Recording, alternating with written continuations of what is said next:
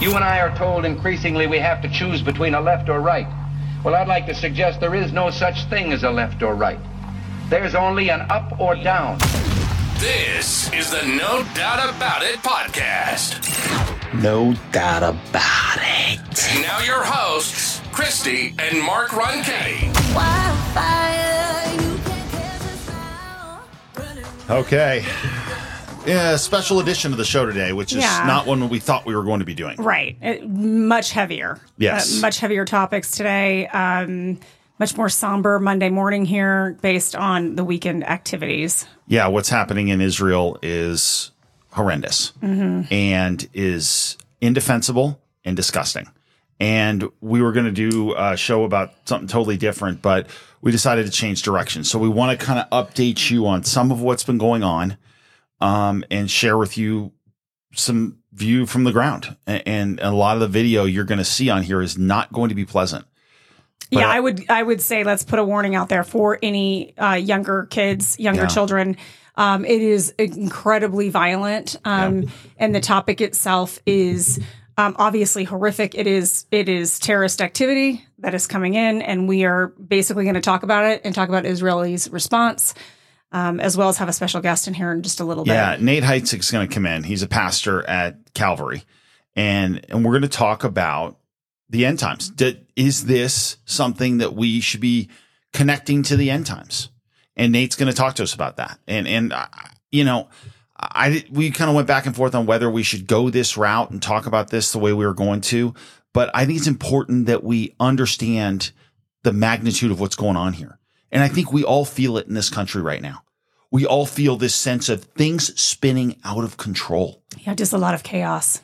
Complete chaos. And this feeling that that we're headed to a very bad place. And I know that we get into political fights and some of the stuff that's that can be inane and stupid. I get that. That's not what this is.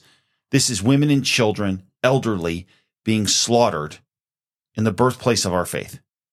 So we can act like that's not happening, mm-hmm. but it is. And we got to talk about it. And I hope people don't turn from talking about it and want to address it. So Nate's going to talk to us about that from a biblical point of view.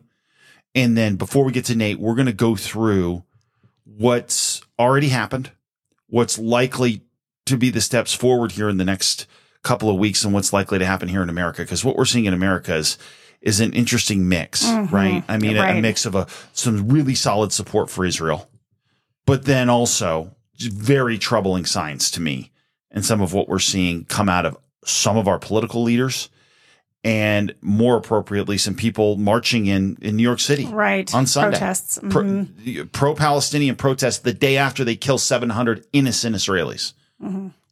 I I mean, that's just inexplicable to me. So and, and I understand there's a there's a debate on both sides here, seemingly, but but uh, there is no debate on this.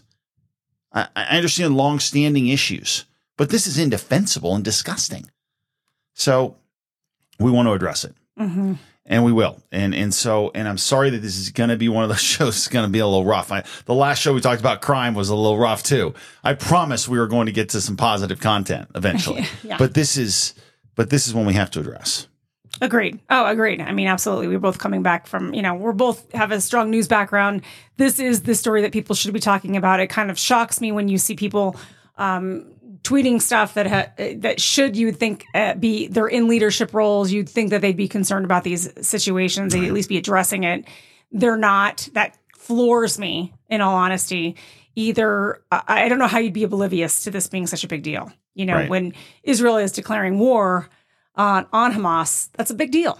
And, you know, the fact that we're not really. Well, Israel. It. Yeah. Israel declaring war after being slaughtered. Correct. Okay. Correct. Yeah. yeah, yeah no. Sorry. No, I'm assuming that you, you know, if you're listening to our show, yeah, hopefully you know, you know at least that by now. But, right, right. but if not, let's catch everybody up to speed that yeah. is kind of been doing something different this weekend. Well, yeah. And, and I think for, for people who don't know, basically what happened was on early Saturday morning, uh, Hamas basically, which is a terrorist group that, that runs you know, and it basically has control of the Gaza Strip, which which um, is a portion of, you know, right, you know, a portion of Israel. So so what you see here, and it's tough to see from this wider map here, but, you know, it's basically kind of in the southern portion of Israel um, is where the Gaza Strip is. And the Gaza Strip, to give you an idea, is basically twenty-five miles long and about six miles wide. Okay, so not a huge area. There's been a lot of contention back and forth uh, about this area. We're not experts on the Middle East, so we're not going to try to educate you on everything that goes on there. But basically what Hamas did was has spent the past better part of the past ten years getting ready for this. And, and so what they did is they they came in on Sunday and or actually Saturday. on Saturday, excuse mm-hmm. me, and, and and basically variety of ways. They came in with bulldozers. Mm-hmm. They they came in with parachutes, I pa believe. Paragliders, paragliders, actually. Yeah. The paragliders. They paraglided into a concert, which which we won't show you that video, but they killed two hundred sixty people at that concert. Right. They just came in and mowed them down. Right. And some of those folks weren't even from Israel. Oh, no, of course not. They were a, a good guessed. portion weren't. And, and this gives you a quick idea. If you look at the threats facing Israel, the reason we put this up, and again, if you're not able to see this, I'll kind of walk you through it just a little bit. Ava, let's go uh, tighten it in on Gaza. Uh, in the description of Gaza. So th there's where you see the description of Gaza. And this is controlled by, you know, the Hamas terrorist organization. Okay. They, they're basically a terrorist group that, that, you know, controls this small stretch of land. And basically they just punctured into Israel through their border. Okay. They had a huge fence and everything. They just bulldozed it. And then they, they went in and tried to go in a variety of different ways, some by sea, some by air, and then some on the ground. Mm-hmm. And then they, as they went in, they just wiped everybody out that they could. I, women, children, elderly, didn't matter. And then they took other people hostage. Yeah, then they kidnapped kids and dragged and them back into Gaza. Right. And they're holding them hostage as we speak. Right. And some of them were brutally, brutally murdered, and their bodies were kind of carried around and paraded shown. around. Mm-hmm. Yeah, they paraded them around. I mean, this is this is beyond abhorrent. There's not enough. There's not a word in the English language to describe what they did.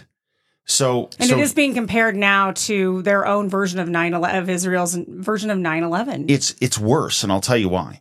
seven hundred people so far is what we know are dead as of today, as, as we're talking late Sunday. Mm-hmm. Okay, um, to give you an idea, that's roughly twenty-five thousand people dying in nine eleven. That's the equivalent. So we didn't lose twenty-five people, twenty-five thousand people in nine eleven. Mm-hmm. You know, so they they have taken a massive hit here, and, and things had been relatively. relatively quiet over the past ten years. There have been skirmishes, things going back and forth. This is going to blow all that out of the water, because if you're the Israelis right now, you have no choice. Right. But you go in and wipe out Hamas. Right. I mean, I, there's no other th there's no other path forward. And I'm wondering if Hamas is thinking that there's no way they'll do this because we have so many of their hostages. I, I think is Israel. Yes. And is, yeah, you're right. I mean, it's a really good point. Right. So is Israel used to operate under the the you know, kind of ethos of we will do whatever we have to do to get our people back. Mm-hmm. But if their thought process is we're going to come into your country and steal women and children, no. The, Israel's then going to go in to the Gaza Strip and wipe it out well, to and, get who they need. Right. And didn't Israel, haven't they already warned, hey, if you're anywhere near Gaza, get out of there? They've already done that, yeah. Mm-hmm. They did that even after. Like Hamas did this. Out. Get out. Mm-hmm. Said get out because it's going We're down. Coming. Yeah. Right. Right. So I want to show you. Let's start with this picture. And Ava, it's picture number three. It's a horrendous picture. It is a horrendous picture. And, and I don't I don't do this to, to glorify it or anything else. We show you this to show you the horrendous nature of what was done. And so here it is. And and this is these are four elderly people waiting at a bus stop. And we don't need to get any closer than that, Ave. We're good. But they're just shot in the head. Mm-hmm. Just, I mean, these people are completely defenseless. And they're shot in the head. And, and then not only that, but, but they go and they go into this concert, right? Right. And, and they just start mowing people down in this concert. And, and so, you know, you, let's go to clip four, Ava. We can just play this. And you can keep the sound down a little bit. You know, you can have a little bit of sound for it. But basically what this shows is that it's a group of Hamas fighters that have um, a thirty-year-old German citizen named Shani Louk. She was there for a concert. And so they killed Shani. They have her in the back of a truck, basically with their underwear on, and that's it. And they're all celebrating. They're all celebrating and cheering what they're doing. Mm-hmm. Right here. Yeah, and this is and, and there's guys spitting on her and everything else. Yeah, I it's it it's super disturbing. I mean, it's very disturbing. And I do think that, like, you know, coming we discussed what we're going to show on this show today when we're not. But the point is, is when things are this bad, when yeah. they're this, if anybody comes out in defense of this group, we have a serious issue, and we and, and people should be very aware of that. You know, I, I understand that there has been activity fighting amongst this group and Israel for a long time, like you just said. But this is, there's zero excuse for this under any circumstance. No, I, I agree with you. And, and I don't even know, I, I don't even know how to continue to describe this. And again, here's another, another group, clip five, Ava. They go into the home of someone who they've already killed, and they got the family, and they got two little kids there. And they've killed a third child, and they're holding the family hostage, which they're just sitting there. And the little girl says, you know, I, I, I wanted her to stay alive, meaning her sister. There's no chance she'll come back. The little girl's asking her mom this. And, and, she, and the child said, there's no chance. And the mom says, no, there's not. The little boy is crying. The little girl is crying. Oh, it's just, it's, it's heartbreaking. It's, it, it it's, it, it go. I mean, I, I understand that war in itself is just, there's, I mean, war is never pretty. I'm not no, trying but, to paint that there yeah. is, but this is just like... This, this isn't is, war. Yeah. This is terrorism. Like, that's right. what this is. This is taking the most vulnerable people possible and, and going after them. What a bunch of cowards. Yeah. They really are. They really are. And that's why, and, and we want to make this point, and we'll do, um, we have one more video clip that I'll do. Um, Ava, let's just do six. And you can bring up just a little bit of audio with this if you can, just... Underneath it, we don't have, okay. So we don't have audio with this. That's fine. It, what it shows is that these these fighters, whatever, these coward terrorists have gone in, grabbed a girl, and they loaded her into a Jeep. They've beat the heck out of her. Mm-hmm. And they're pulling her out of this Jeep and, and pulling her in here. They're they're they're kidnapping her because they, they want – he's grabbing her by the hair and throwing her in a car. So th this just, is it. She is just bloody. And yes. what's interesting is – Now, now they're filming all this, right? They're sharing this. Look at those guys right there. Like, they're filming their oh, own absolutely ridiculousness, like just horrific uh, cases of what they're doing. These are absolute war crimes, no. and they're recording themselves. Oh, they doing want it. to do it. They want to spread fear. They wanted everyone to see this, and they would go in to Facebook pages that were Israelis, and they would show these. They wanted everyone to see this. This animalistic behavior. They wanted. They wanted to show it off. And so they went into Facebook pages. They went into Instagram accounts that were Israeli, and they took people's phones and showed what they were doing. Ugh. So so when it comes down to, and the reason we do this, and again, I'm sorry this is like this for the first twelve minutes of the show, but the reason we show you this is because there's something else coming. And it's going to be Israel stop addressing this ceasefire, ceasefire, ceasefire. How do you have a ceasefire with people who will take your most vulnerable citizens and slaughter them? There is no ceasefire. We wouldn't do that in America. And we didn't do that on nine eleven. We went after the people who did this and kept going. And so for the, I think the media in this country is setting up for that. Well, and, you know, I do think that we should show seven. I think we should show clip seven only because it, you know, when you're hearing about women and children being rounded up. Yep. This is an example of the women and, and children being rounded up. I go to clip seven, Ava. Okay. Yeah, I, you, can, I do you don't have wanna, to have any audio if you don't have it, Ava. No, That's but okay. I, I just want people to see that the, the fact is, is we want you to remember just how bad this is. Because as Mark has said, and we've just been discussing, like, you know, I'm trying to listen to both sides, like both media kind of, you know, I'm listening to N P R this morning. I'm listening to um, New York Times. I'm trying really hard to see kind of all the all the sides of this.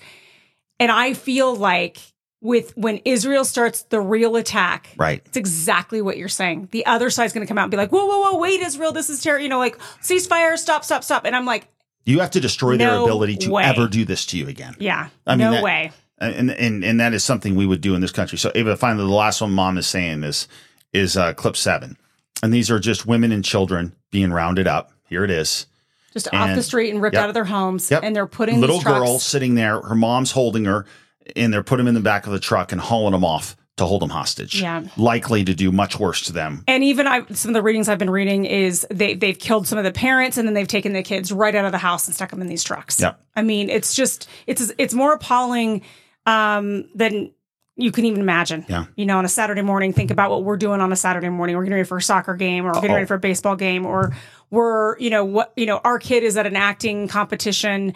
Um, and that's what we're focusing on here back in here in America. I can't imagine somebody coming into our house, taking killing us, taking our kids, thinks, you know, it's like we need to start really realizing this isn't just a place that's super far away. This is something that Whoa. These are human beings just like the rest of us right. that are just trying to live their daily lives and that are completely innocent in this situation. Yeah. You, yeah. And, and, and let's, let's, now let's broaden this out, because the reason we're bringing all this up is this is st- going to stretch far beyond what just happened yesterday or the day before. So so let's go to clip eight, Ava. This is the reaction to what happened in Iran. Now, the reason Iran is important is because Iran gives all the financial support to Hamas to do these things. Iran's the number one sponsor of terrorism in the world. Iran loves it when innocent blood is spilled in America or in Israel. So we can act like it's not happening. We can try to give Iran billions of dollars like President Biden has done. It's devastating, because you can say, oh, well, that money didn't go to this.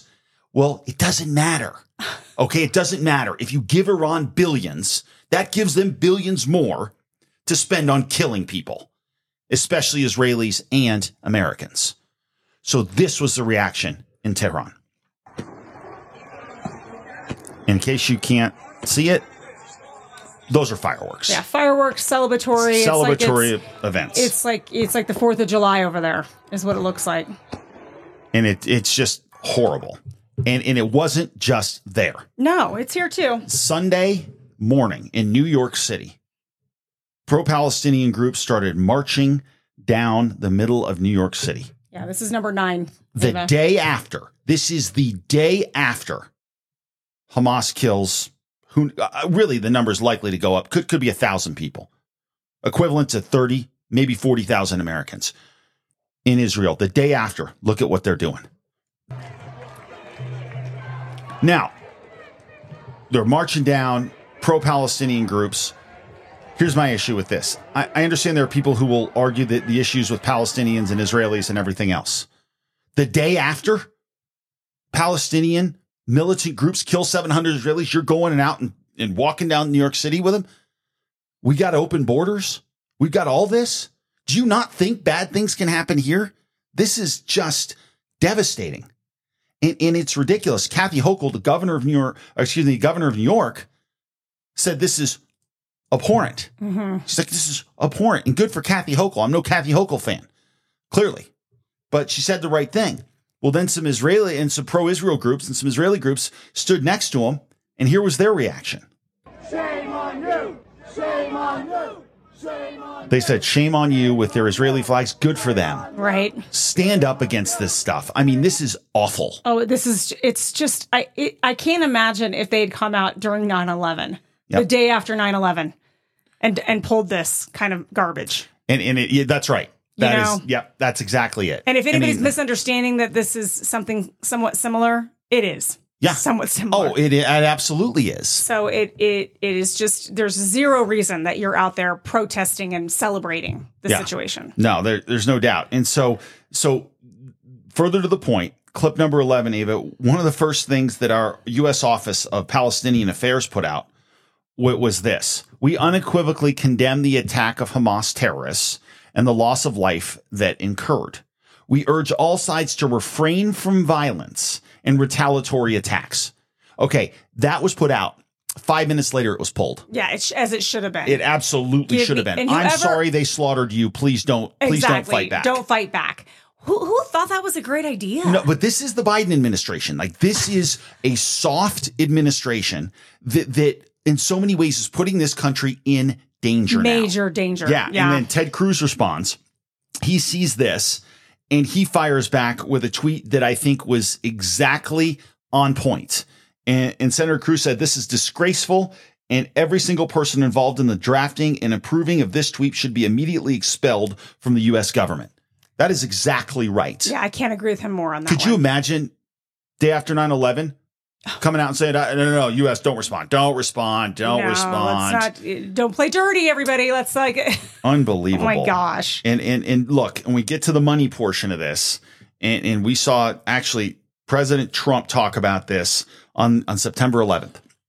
September eleventh, the Biden administration freed up six billion dollars of Iranian money in South Korea. So this is the sort of thing that is infuriating. Because The Biden administration and the Obama administration have been incredibly soft on Iran. They, for whatever reason, I don't understand what it is. Right. That's what we, you and I were talking about. I'm like, I don't get it. I don't understand.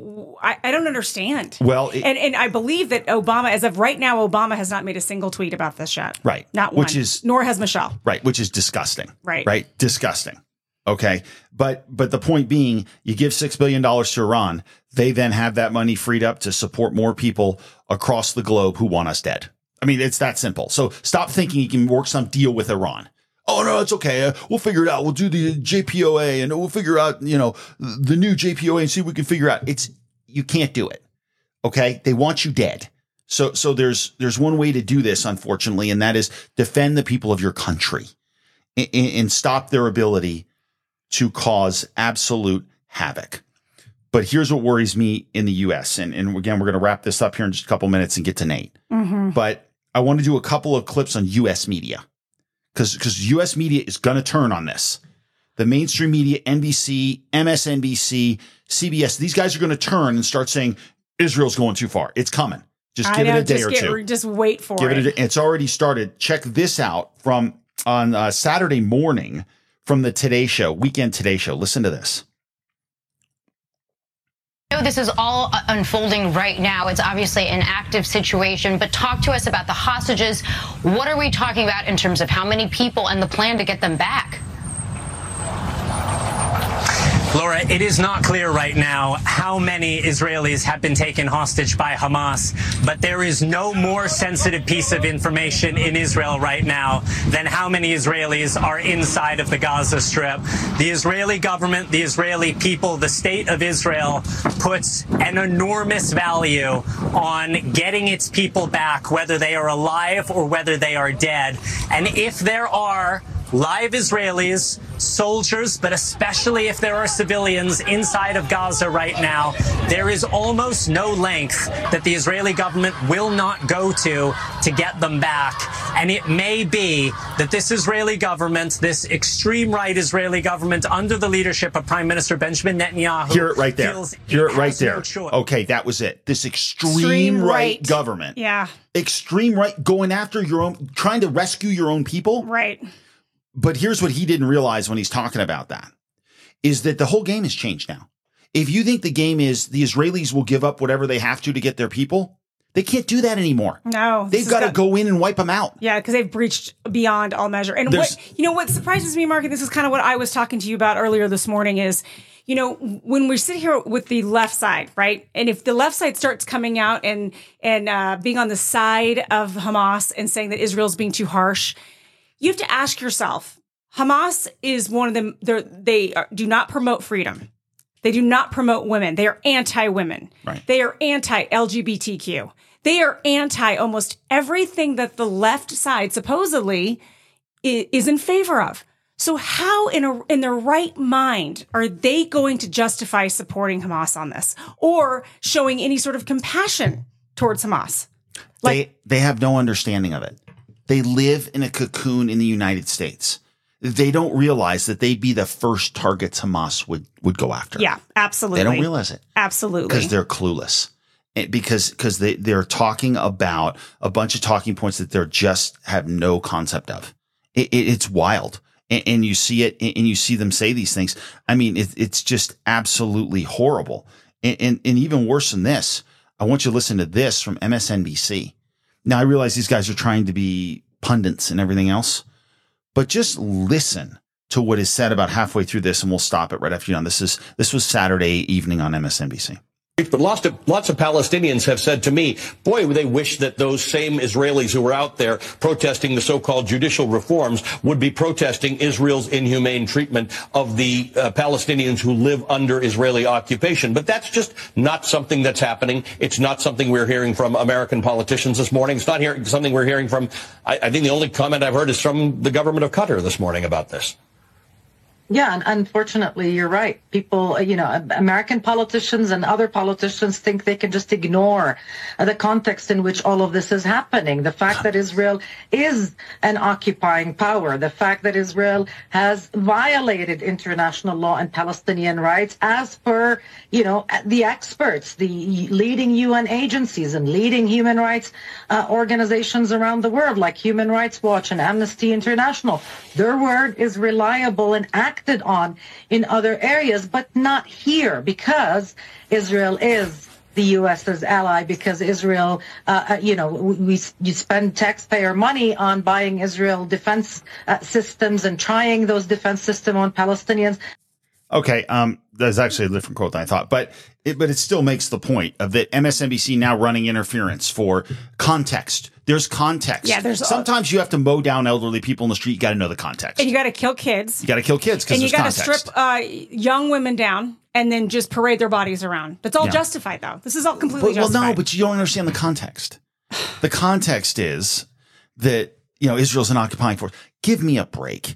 But this is the kind of stuff that happens, and then people who who are in their silo, who who just who just watch M S N B C and, and just surround themselves with this sort of thing. Like you mention all the time that you know you listen to other sources, and, and I do as well, but you do especially, and and that's important because it is important to understand what people are talking about. But but if you never step outside that silo, you're the idiot who says uh, we got to have context. Mm-hmm. There's no context to well, what happened. I will tell you, if you start hearing people defend this. You, already re- hear, you just heard it. Well, I know. I'm saying everyday people, like your people in your circles, right? Right. right. If you start hearing people defending this situation, I'd ask them what their sources are, yeah. where are they getting all their content from? Because honestly, that's that's what's really freaky to me is that when, especially Americans, only dial into one side of an issue, yeah. it's very scary. I think we should. I, I think we should share this Tom Cotton tweet that just came out. Go for it. Um, you know, he's the senator. He he just put out here that um, he's calling out New York Times and other liberal media. Please stop including Hamas terrorists in your count of the dead in Israel. It's morally revolting. It's akin to including the nineteen hijackers and the death toll for nine eleven. Well, yeah, what they're talking about is this. The headline in the New York Times, it says more than nine hundred dead after Hamas attacks and Israel's retaliation. Right? So this is the equivalency test, right? That's what they're going to try to pull. And so we just want you to know that this is what's coming. Like what's coming is Israel needs to back off. That's what's coming, and resist the temptation to say, well, maybe they should. Let's, I mean, look, Israel has been violated in a way that has not been, a, there's no equivalent in our lifetimes. Mm-mm. So I think that what they need to do is to stand up and eliminate Hamas's ability to ever do this to them again, period, just like we would. And we and believe me, we have threats in this country. It's very obvious. Israel has one of the most secure borders in the world. We do don't not. have a border. we so do not now. Be very clear that we're in danger as well. So this discussion does get broader, though.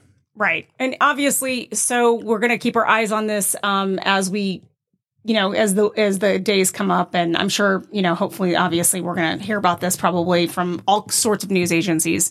But we are particularly interested as as, you know, Christ followers. Yeah. Where is this talking about? You know, what does this look like in Scripture? And is there stuff that we need to be kind of looking out for? So obviously, we're not theologians. Right. We study Scripture. We go to church. We believe in um, the Bible for sure, but we wanted to bring in somebody that we felt like would have a lot more information on this and could give us some shed some light on that yeah. as well. So, so Nate Heitzig is going to be with us here in just a minute. We're going to talk to him about what this means, and then are we looking at the end times right after this? You're listening to the No Doubt About It podcast. Back to your hosts, Christy and Mark Ronchetti. All right, it is our honor to welcome Nate Heitzig, who's one of the pastors at Calvary here in Albuquerque. Your dad is the founding pastor. Yep. And I'll tell you, it's interesting for people who don't know you and your style, and a lot of people know your dad. You guys have totally different styles, right? That's and, true. And yeah. we love them both. It's it, we wanted when everything started to break here over the past couple of days yeah. with what's going on in Israel. Uh, I wanted to bring you in just to talk about it yeah. and just kind of get your impression of things. But we'd love to start by talking about your path real quickly here, yeah. because your dad has a reputation of being somebody who dives into the Bible, and, and you you learn things from him that you never imagined. Yes. And then you were talking about when we oh, were yeah. at Calvary uh, maybe a week or two after the election. Yeah, it was a week or two after the election was the first time we heard you preach. And and we've heard your dad a lot, obviously, yeah. over the years. But you came in and I was like, we walked out and I was like, well, it's about dang time that we heard this. Like, this is what we need right now, everybody, is, right. you know, some really bold words. You know, you really did not hold back yeah. on what we need to be doing as a Christian community, what we need to be doing when it comes to our kids and our education and Um, you know, our leaders, all kinds of things. You were really bold. Um, yeah. So you do have a, a pretty bold way of preaching. Yes. And, and, and w- have you always been like that? Is that... Yeah. Well, first of all, thank you guys for having me. It's a privilege to be on here. Yeah. Um, it's so, it's interesting. You know, I was, I was taught to teach by my dad and I was taught to teach by another mentor of mine, Levi Lusko. Um, and so, you know, I think that any communicator, I'm, I'm sure you were the same way, you know, first stepping into the, the news when you first started mm-hmm. becoming a communicator, you emulate people that you admire. Yeah. And so early on when I started teaching, I would emulate, uh, early on Levi. I really wanted to be like Levi. So I would emulate Levi. And then there was a season where I really emulated my dad. And I had people who really just tried to encourage me to find my own voice.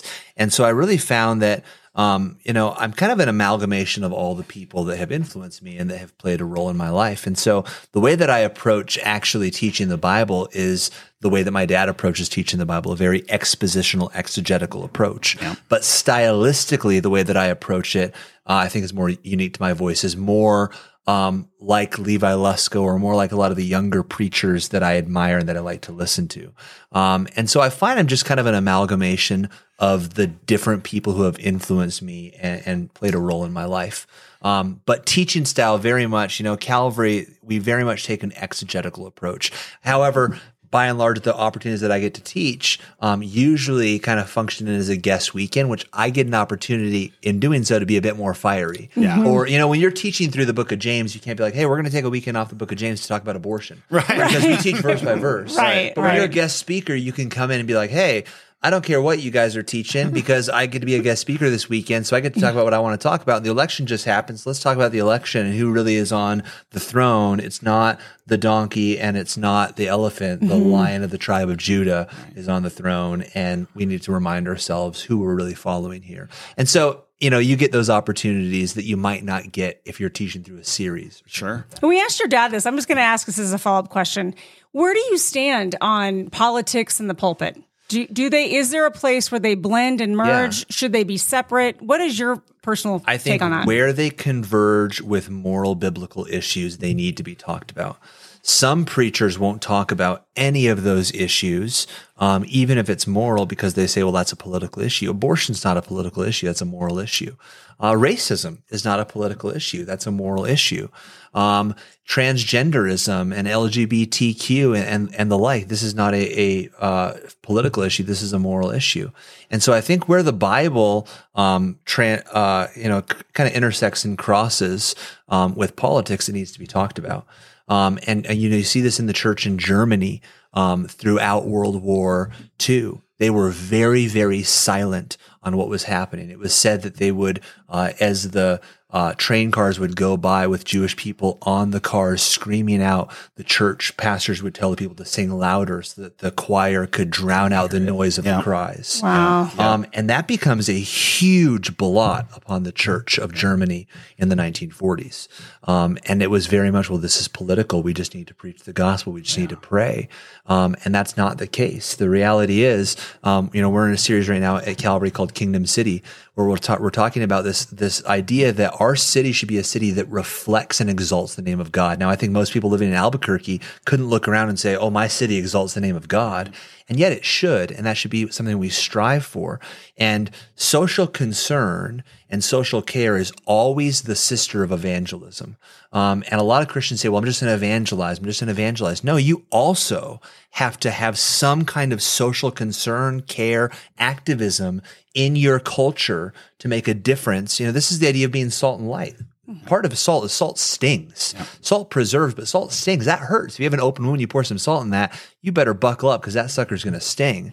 And Christians need to recognize our role in society is to be a preserving agent in society. And that starts with stinging the conscience of society, telling society things they don't want to hear, waking them up to the depravity of their sin, the the the the way that they're trapped in sin. And we got to wake them up to that. And and unfortunately, sometimes that means being political and, and being outspoken about those things. But I, I for me, in the realm of church, I draw that line with where it intersects with biblical uh, mandates and teachings. And so with where we are now, and, and we wanted to kind of merge this back in, speaking of, of where things are, you know, politically, uh, do you think now, uh, since you've been doing this for ten plus years now, right? two thousand six is when yeah, I got, yeah. got ordained, yeah. And so so you – fifteen even more. Yeah. Um, so are we in a spot now that concerns you more than at any time in your life? And, and we saw what's happened and – in Israel, and we'll get to that, and we'll get into details on that. Do, do you think this thought process now that things just continue to slide in a way away from God mm-hmm. and, and toward a worldly or or just a conflict-based, you know, pathway that, that if we don't turn this around and put our foot in the ground, we're headed for a very dark place? I very much think so. I actually just did a message two weeks ago as we opened up this Kingdom City, and I opened up with saying, I don't think times have ever been darker than where they are now. You just look at the news headlines, you know, Disney C E O says that half of Disney characters need to be L G B T Q I A or minority by the end of year. You look at, um, you know, just the rapid um, aggressive nature of the transgender movement, um, attacking a Judeo-Christian family mindset.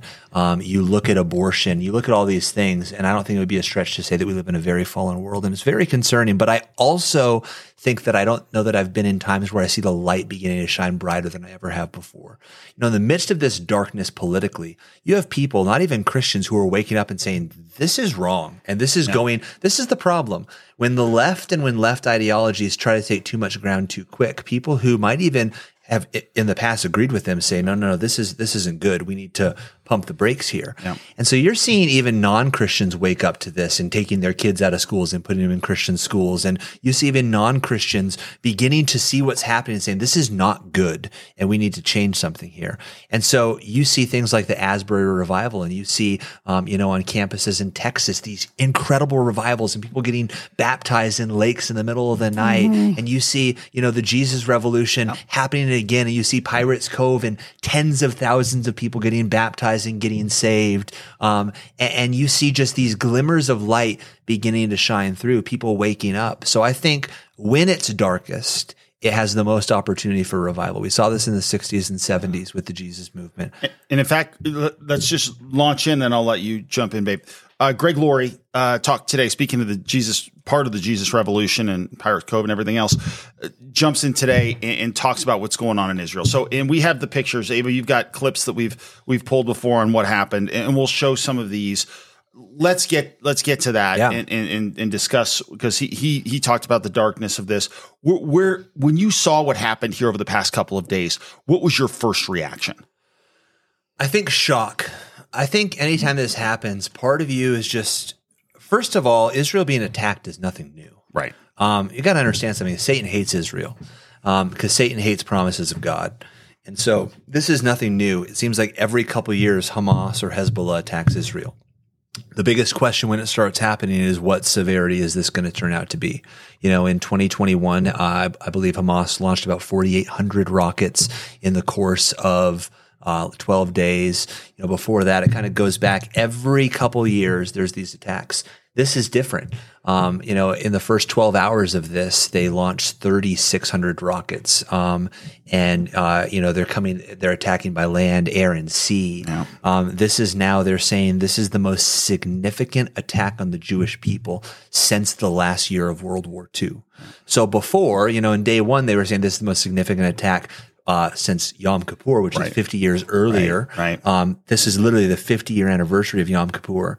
Um, and so they were saying it was the worst from there, but now it's progressed. I think they're saying now, the most recent report that I read was something like, uh, it was six hundred. I think it even rose to nine hundred. Yeah, it's nine hundred. Now, and we can show some of this, and not just nine hundred. Yeah. When we're talking about the people they're attacking, and, and we've got video of this, it it's horrendous. And believe me, the reason we have video of this, yeah. a lot of it, because they shot it. Yeah. yeah. They want everyone to know, to yeah. know exactly what they're doing. This is a fear campaign yep. and a campaign that is designed to escalate. Yep. Designed because it's supported by Iran. Yep. So when you look at all of that together, what does that tell you just from a personal and then from a biblical sense? Yeah. Well, I think, you know, first of all, we got we need to call this like it is. They want to be identified as like a Palestinian state. This is a terrorist organization. They are not operating by the same rules of engagement that an army or a nation would operate by. They're not operating with dignity, respect, or any of those things. They're operating animalistically, and they're operating in a sense of, of terrorists. And, yeah. and so – you know, people a lot of times get mad at Israel and say, well, why is Israel so heavy-handed? Because you need to recognize the enemy they're fighting. Right. They're not fighting by an enemy that operates by rules or gives human dignity or uh, any of those things. They're they're fighting terrorists. Hamas is a terrorist organization, so don't let them call themselves anything different. Um, and you look at the way that they're attacking. You look at what they're doing. Um, they're they're not just fighting a physical battle. It's a mental battle. They're trying to break down uh, Isra- Israel Israelis through fear. They're trying to use tactics that strip human dignity and make people look like animals. We're talking rape, tur- torture, murder. Um, you know, these are the things where they're recording videos torturing the people that they've yeah. abducted. And these aren't yeah. army. Uh, these not aren't just army and generals that they're abducting. These are women and children. These are. Um, I mean, this is a German woman here yeah. who was killed at a concert, yep. and this kid comes up, spits on her, and, and you see what this is. I yeah. mean. It, it is absolutely and, and unbelievable. It's been reported there's Americans now who have also yeah. been killed in this mm-hmm. attack as well. Yeah. So, and then today we have a a, a parade in New York, or, or at least a, a protest of sorts. Uh, yeah, the Palestinian. There's a Palestinian, a pro-Palestinian group that did a protest in New York today. Yeah, you know, which you know we kind of talked about. Like Israel's already said that this is kind of like their nine eleven. Yeah. So we can't imagine a pro group stepping. Uh, you know, pro-group in New York the day after nine eleven. We can't imagine that that would well, even... Well, you couldn't have before in nine eleven. I could see it happening nowadays. Yeah. You can see so it happening sad. Nowadays of pro-Palestinian groups. Um, you know, when, people were freaking out when we invited uh, different groups that were, you know, took part in nine eleven, and yet you had some rising up and saying, well, no, and pro-Palestinian groups. And I mean, it, I that's what I think is crazy about the culture we live in today is I couldn't see that happening twenty-two years ago. But I could one hundred percent see it happening today. Do you think there's like this merge of, you know, kind of this culture of everybody's okay and everything's fine? I mean, I kind of feel like it's bubbled under for, I don't know, in my lifetime, you know, even as a, you know, maybe not so much as a teenager, but when I kind of came into college and a little bit older that really there's no, you know, everything's okay as long as, can't we all live and love together? And just like really no defined rule and no real understand. I, I just feel like in that equation, God's law often is not respected. I mean, I don't know if that's fair to say, yeah. but that is how I feel that like, no, there's definitely some God-driven laws here. There's well, I think some- definitely moral relativity is at an all-time high. Um, moral relativity has become the new religion for people. Um, everything's feeling-based now. There's nothing that's that's actual fact-based. Everything's, well, how do you feel? If you feel like a woman, you must be a woman. If you feel like a man, you must be a man. If you feel like a cat. I mean, we have litter boxes in classrooms for kids who think they're cats. Um, and I'm like, well, you know, we neuter cats, so if we're going to go that route, I'm just – but, yeah. I mean, it's like we we we get into this place where whatever you feel, it must be true. But – But feelings, you know, we're told uh, in the Bible that the heart is deceitful and wicked above all things. Who can know it? That if we operate based on our feelings, we got to recognize our feelings fluctuate constantly. Um, and I think, you know, living your life off feeling based is why we see the divorce rate so high, because one day you don't feel in love. It's why we see abortion so high. Well, I don't feel that I want this baby. I mean, I think we can trace a lot of that to moral relativism, which really roots to this idea of self as a God. You know, people mm-hmm. want to, yeah. whatever they yeah. want is number one. And so we worship ourselves as God. We've exchanged the truth of God for a lie. We've taken the created thing and put it above the creator. And we now worship the created thing over the creator. And when you have all this that, that falls out of balance, you see what, what's happening in society. Yeah. Mm-hmm. And so when you see where we are right now in the Middle East, and you've been there, yeah. what, what, what do you fear? Because now we're hearing, and, and you can see the headlines are starting to come out, Iran knew. Iran coordinated it, this with Hamas. So so we know they're involved. We know that to the north, we're likely to see Hezbollah. It, it's an interesting thing about Hezbollah. Hezbollah and Hamas well, hate each other. Right. We and, have and, to understand that. Yeah, but and there is, and the enemy of my enemy is my friend. Right. And what's interesting about them, too, is when you get like a light volley exchange on the northern edge of Israel, that usually means they don't want to get involved. And that's what we have right now. So that may not end up being a big deal. But we do know Iran is in the middle of this. What do you fear as far as a wider war uh, on what could happen here and, and what role the United States could play? You know, there's so many routes to go in that question.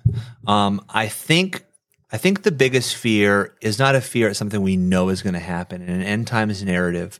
We know that leading up to Armageddon, all the nations will rise against Israel, and the nations will come against Israel. Again, I went to this, I mentioned this briefly before. We have to understand this is part of Satan's design. Satan is out to attack the Jewish people.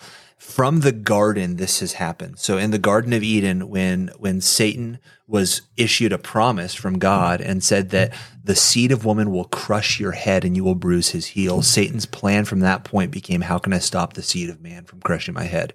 And he went about this many different ways. The first way, in the days of Noah, he went about trying to have angels lay with women. We, we read about this, and there's these these spirits that were in bondage since the days of Noah.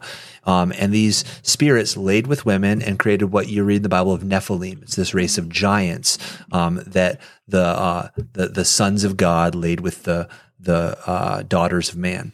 Um, and again, trying to pollute that bloodline. Like, well, maybe if I can pollute the bloodline, the seed of man can't crush my head. We see this happening with Moses. We see Pharaoh trying to kill all the the firstborn males um, of the Israelites. We see this with Herod trying to do the same thing. Every time, Satan's plan, up until Christ is born and dies on the cross and rises from the dead, his plan is to try to stop the Son of Man from coming. Um, it says that in First Peter, Jesus descended and he proclaimed to the spirits that were in bondage from the days of Noah. So when Jesus dies on the cross, he comes down into Hades and to these spirits that were in bondage. These are the same spirits that you remember in the story of um, the demon-possessed man, the demons being uh, exorcised, and they beg to go into the pig and not go into the abuso. Right. They know of this pit. There's this place where demons can go if they're too naughty. God's yep. like, all right, you don't get to be loose anymore. You go into the pit, the naughty pit, time out. Um, he goes down there and he proclaims to them basically, hey, the seed of man that you try, the seed of woman that you try to crush, that's me. I'm him. I, I beat you. I won. From that point on, Satan's tactic changes. Satan realizes if he can't stop his head from being crushed, he can cause people to stop believing that God keeps his promises. God made a number of oaths and promises. Covenants was what we call them with the Jewish people. You have the Abrahamic covenant. You have the Davidic covenant. You have all these different covenants. So Satan says, okay, well, if I can't stop Jesus from coming, he's already came, I can cause God not to keep his word. And if God doesn't keep his word, that goes against his nature. And if that goes against his nature, then I can win a different way. So we see Satan's plan from that point becomes to exterminate the Jewish people. And this is why you see all through history, from the birth of Christ, the death of Christ, and the resurrection, there has been an attack on the Jewish nation, the Israelite people, historically for two thousand years. Um, and, and there's always a group that's trying to destroy them, whether that be become part of the Inquisition. You see this in, in Germany. There was a lot of anti-Semitism there. Early on in Martin Luther's era, there was a lot of anti-Semitism um, throughout the Middle, Middle Ages and the Dark Ages. There's a ton of anti-Semitism, obviously, when you look in nineteen forty-two. Um, and there's this huge anti-Semitism in the Islamic movement. Iran has stated that Israel is the small Satan and America is the large Satan, and death to Israel and death to America. Yeah. Iran's Very goal, clear. Don't let them flee, is nothing less than destroying America and destroying Israel. And they will not be satisfied until they cease to exist entirely. If they had the weapons of mass destruction to do it, they would already have fired them at Israel and America and destroyed us off the face of the earth. So anytime we try to reason with somebody, you can't reason with somebody who's unreasonable.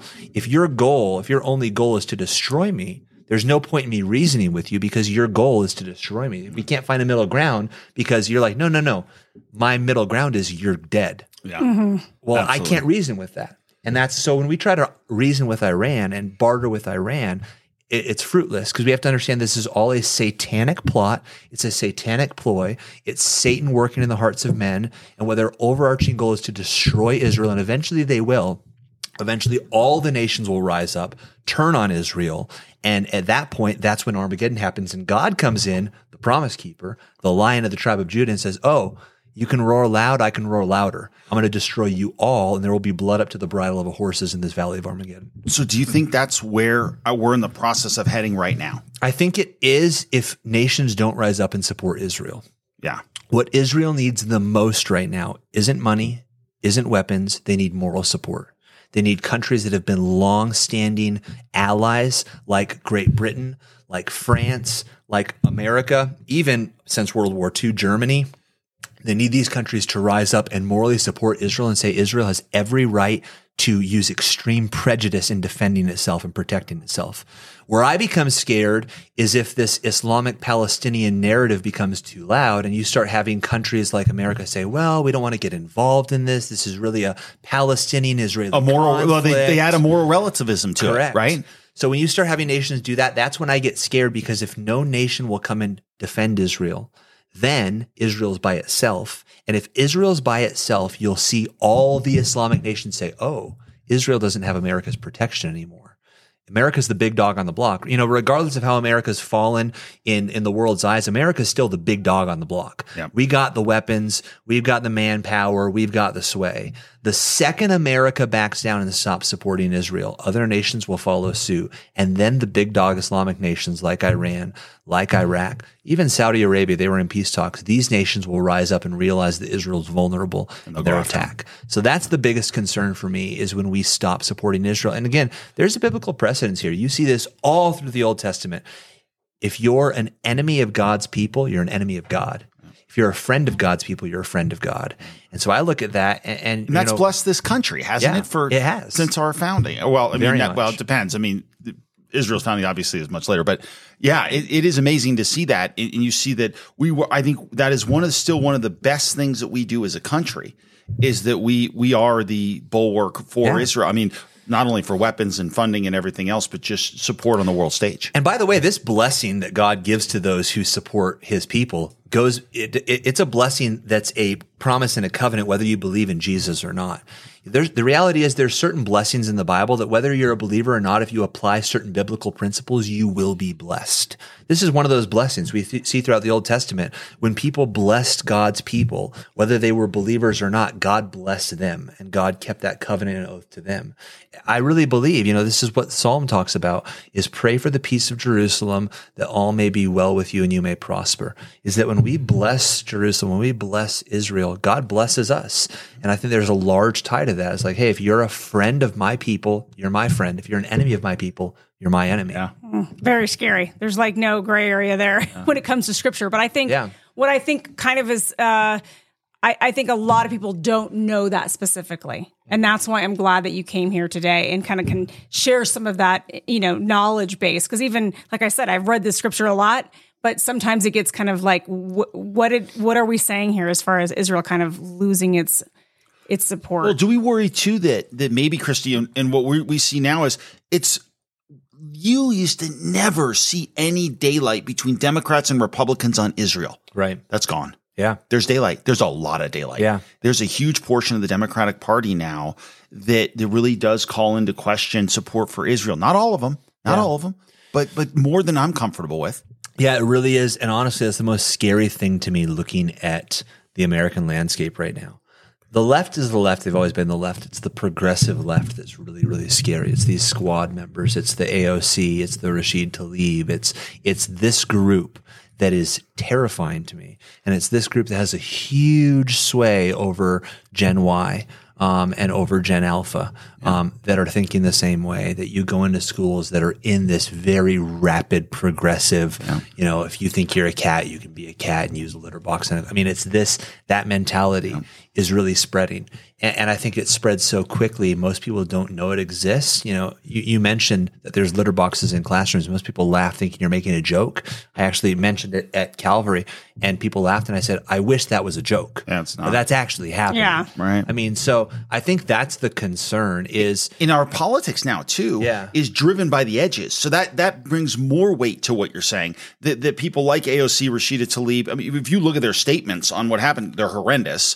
first and foremost, there's a moral equivalency there right away. And that's where they're starting with the moral equivalency. Yeah. So you know they're going to get worse from there as time goes, because what we're going to see now is Israel is going to strike back. They are going to remove Hamas's ability to be able to do what they just did. And so their their push is going to be further and further away from Israel at a time yeah. when they have maximum power.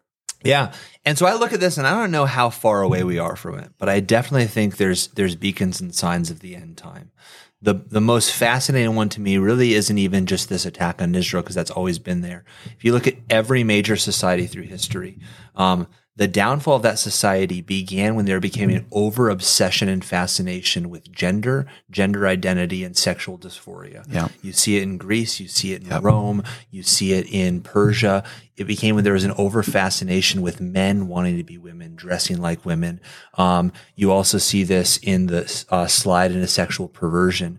We read throughout Scripture that God gave them over to the wicked and lustful desires of their heart. You see this in Sodom and Gomorrah before God judges Sodom and Gomorrah. It's an over fascination with sexuality, sexual perversion, gender dysphoria. Um, and that, that really leads into the first step of, of God's judgment. But really the first step of God's judgment is God giving people over to the wicked desires of their hearts. And then he judges them. Happens with Noah. God gave them over to the wicked, lustful desire of their hearts. It happened with Sodom and Gomorrah. It happens with every nation that we've seen get judged and no longer exists. The difference today now than before is the world is more connected than it's ever been. No longer is this just one nation because of this globalist mentality we have and because of social media and news connecting all of us. It's no longer one nation that God can judge. You look at the landscape now, it's like, well, what nation isn't guilty of this? Right. So really, if we look at that landscape, the next judgment that's going to come will not be the judgment of a nation. It will be the judgment of the world, because the world's so connected.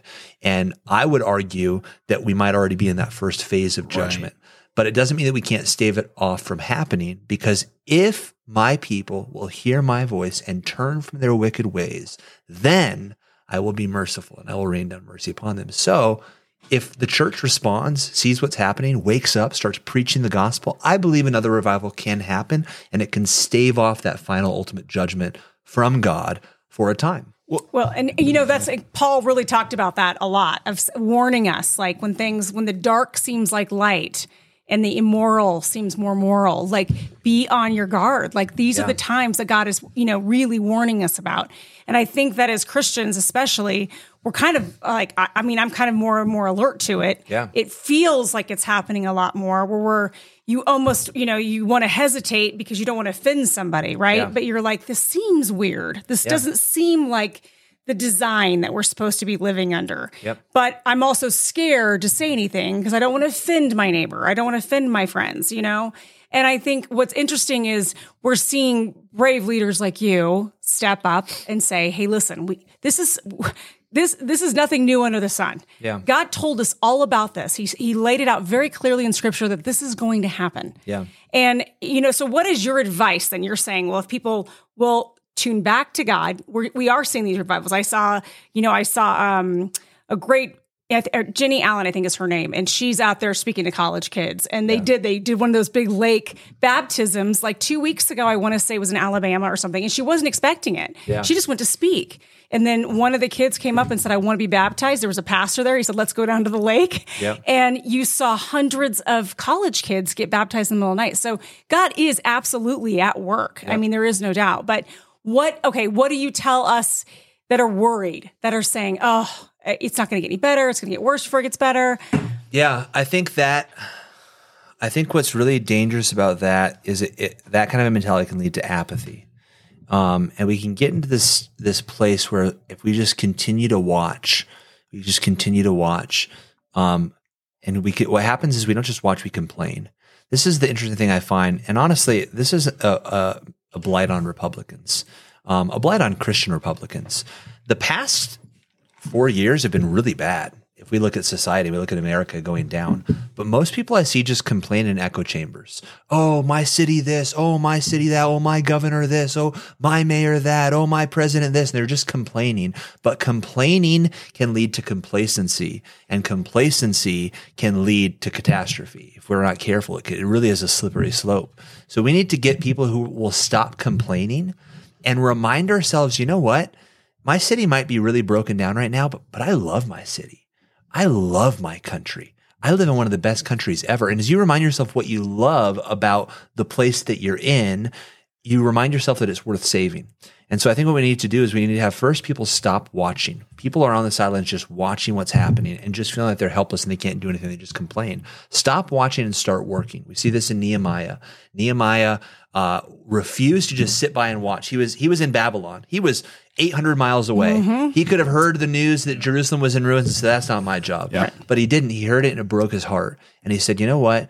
If if my city that's supposed to exalt the name of the Lord is in ruins, I should do something about it. So he went back. He didn't say it's someone else's problem. There's other people there. Someone else can fix it. He said, I'm going to stop watching and I'm going to start working. So I would say stop complaining and start caring. Stop watching and start working. And then last, stop giving in and start giving it your all. I think too many Christians just kind of give in to what's happening. They're like, well, there's if if I speak up, I'm going to get attacked. I'm going to get persecuted. I'm I'm going to get lambasted. I'm going to get canceled, cancel culture. I'm not mm-hmm. going to make any money. And there's all this fear. The reality is salt stings. And when it stings, people are going to respond aggressively. And so if you start working and you start getting involved in changing your city and changing your society, recognize you're going to get attacked. Oh, we you're know that personally. Yeah. No way. But guess yes. what? That's good. Yeah. That means yeah. you're doing your job. Yeah. That means you're being salt.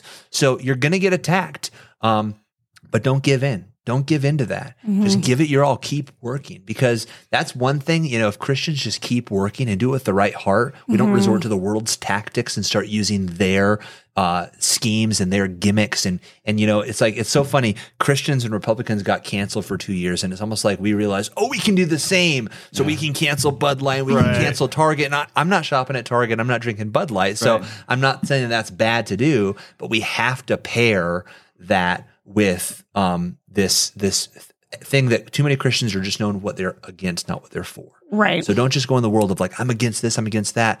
Be active in your city and making a difference and preaching the gospel and changing things. You know, historically, Christians have been the ones that started all the uh, the major, you know, Salvation Army. We're the ones who have started all the different care care networks and all the nonprofits. Get involved in your community. Mm-hmm. Do something. Be active. Mm-hmm. And, and where do you think, so as we kind of wind things down here, where do you think we are then with what's happening uh, with Israel? What do you think we're going to see here? Do you, do you, what are you going to be watching for? Are you going to be watching for a wider conflict? Are you going to be watching for what happens in this country as a reaction to what justly would be Israel going in and re- removing a threat that is proven to be incredibly dangerous? If I was going to put out what I expect is going to happen, one thing we need to understand, Israel has an incredible amount of patriotism. Um, America has zero patriotism. In Israel, everybody from a young age um, is conscripted and they're part of the army. Yep. And so you have an entire nation of people that have arms and will fight. And you've got to recognize they're only eighty years away from a massacre of their people, and they're not going to let that happen again. It's still fresh in their memories. It was their grandparents who were dying in Holocaust camps. Yeah. They're not going to allow that to happen again. So they're going to fight back, and they're going to fight back hard. So mm-hmm. I think in the coming weeks, expect Israel, especially with Benjamin Netanyahu leading Israel right now, um, which I'm so thankful he's in that leadership position with what's happening. Um, expect them to fight back and fight back very, very hard. And what will appear to some is very heavy-handed. I would expect Israel to go scorched earth. I would expect Gaza, um, you know, to to look like a, a you know a burning trash yard um, in the coming days. I would expect Israel to attack very hard, very brutally.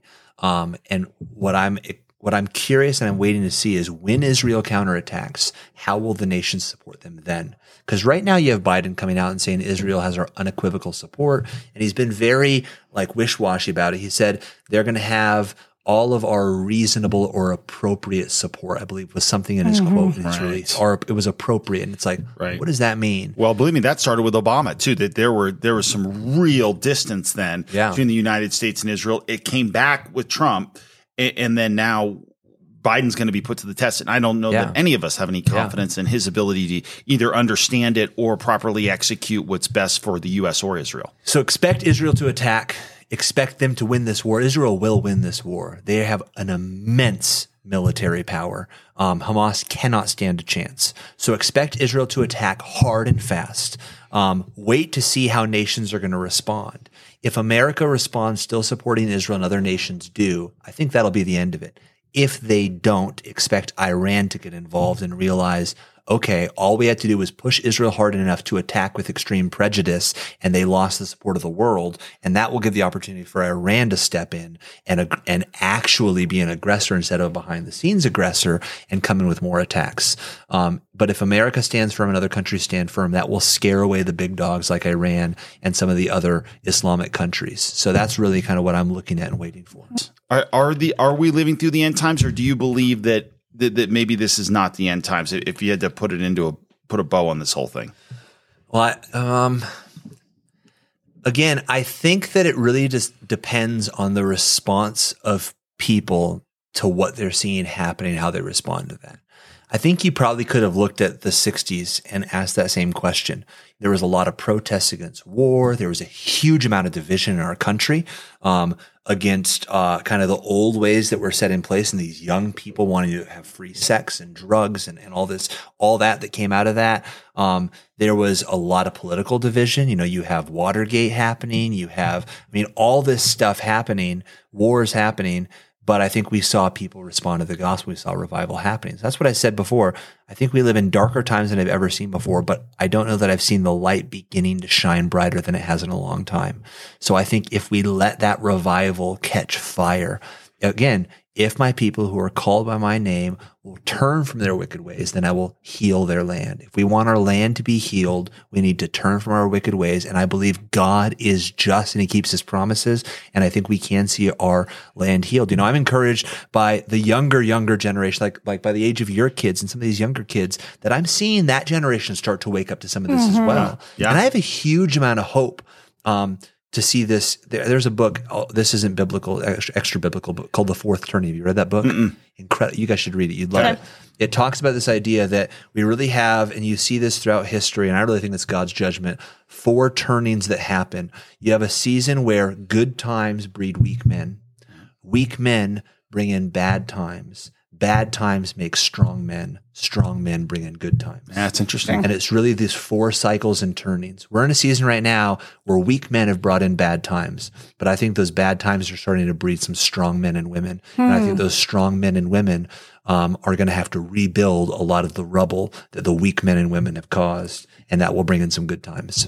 Good. Well done. That's a, we got wow, like a we got like a private sermon today. Yeah, this is pretty good. And like this a class. So well, you made us feel a little better about things too, because the yeah. first twenty minutes of this show was pretty rough. Yeah, because we just detailed what, what happened. actually happened. Yeah, just from the I news. Think, I, news I think you have to show it. Like I don't, I don't, I don't think you can sit there and be like, it was really bad. Yeah, or you could say that. Yeah, or you show the pictures. Totally. And you got to show the pictures in the video. We did that, and we appreciate you coming in and kind of giving us reason for optimism. And and and again, uh, get involved, and as you said, make change, and you yeah. can do it. And and God is waiting.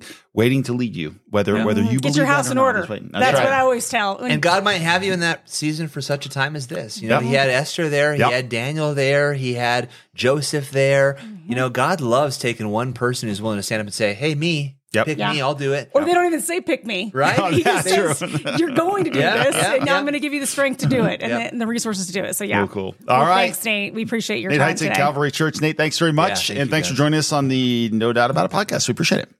You're listening to the No Doubt About It podcast. Back to your hosts, Christy and Mark Ronchetti. So uh, first off, uh, let's just hit one other quick thing, and that is Thursday show. Right. Alex Epstein is going to join us. He is one of the foremost uh, experts in the country on uh, fossil fuels and uh, basically fossil fuels and climate change and what should we be doing with fossil fuels going forward. He, he has a really interesting perspective, a national voice on this. We got Alex to sit down with us um, for about forty minutes mm-hmm. to talk about his books, Fossil Future and The Moral Case for Fossil Fuels, in a state that produces more oil and gas than just about any other state in the country and one of the best producers in the world. We thought it was important to to talk to him, and he's a really interesting guy. So yeah, we're excited really for interesting. That. He said he came from the kind of the green side when he right? was uh, younger, yep. and just he, him actually looking into the case and realizing the green, the green argument really was pretty weak argument, and so he talks a lot more about that with well, all and of us. It, so. And it will lead to his perspective is interesting because he has a, a background in philosophy. So I right. think you're really going to like it. Yep. So we appreciate you joining us. Yeah. Sorry today was so heavy, but yeah. uh, hug your family, hug yes, your kids, absolutely, and say some sweet prayers, some prayers for the folks um, in Israel. You no. bet, absolutely, and we'll see you back here on Thursday. You've been listening to the No Doubt About It podcast. We hope you've enjoyed the show. We know we had a blast. Make sure to like, rate, and review. We'll be back soon, but in the meantime, you can find us on Instagram and Facebook at No Doubt About It Podcast. No Doubt About It. The No Doubt About It Podcast is a Choose Adventure Media production. See you next time on No Doubt About It. There is no doubt about it.